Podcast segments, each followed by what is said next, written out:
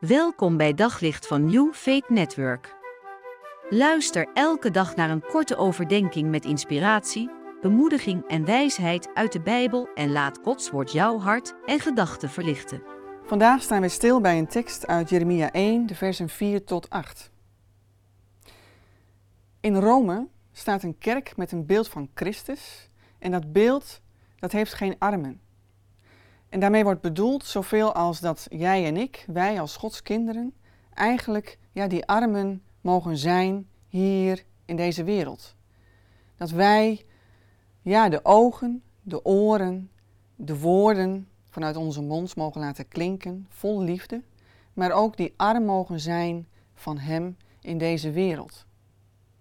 Nu denk je misschien, ja, wat moet ik dan allemaal nog meer? Nu moet ik nog meer doen, nog meer actie wordt er van mij verwacht. En kan ik dat dan wel?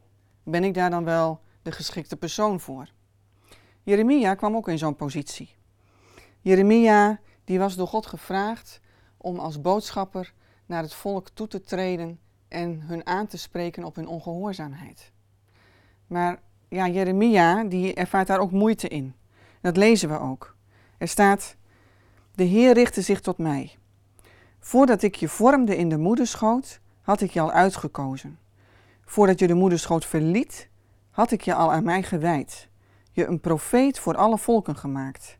Ik riep, nee, Heer, mijn God, ik kan het woord niet voeren, ik ben te jong. Maar de Heer antwoordde, zeg niet, ik ben te jong.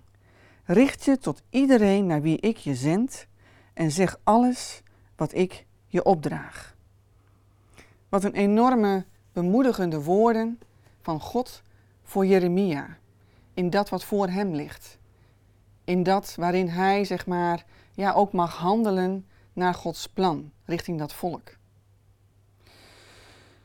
Het kan zo zijn dat jij het dus moeilijk vindt om ook te handelen. Om ook dat oog, die oor, de woorden en die liefdevolle arm te zijn in deze wereld.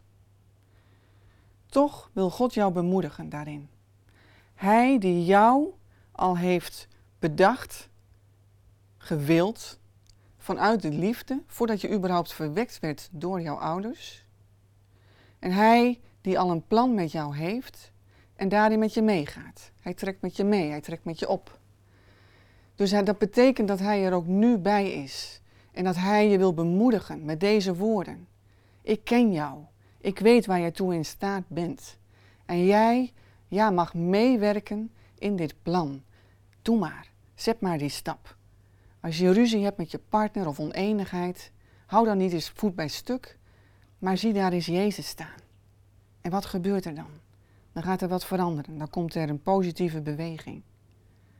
Als je merkt dat je kind of je kleinkind niet op zijn gemak is, maar je bent eigenlijk druk, je kunt er niet zoveel aandacht aan besteden. Doe het maar wel. En leg je luisterende, liefdevolle oor maar bij dat kind. Luister maar met de liefde van God.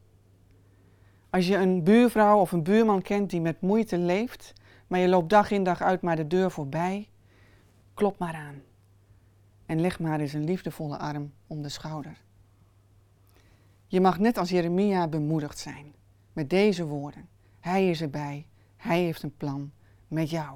Dus wees maar dat oog, dat oor, het liefdevolle woord en de liefdevolle arm. Op zoek naar nog meer geloof, hoop en liefde. Op New Faith Network vind je honderden christelijke films, series en programma's. Nog geen lid? Probeer het veertien dagen gratis op new faith network punt n l.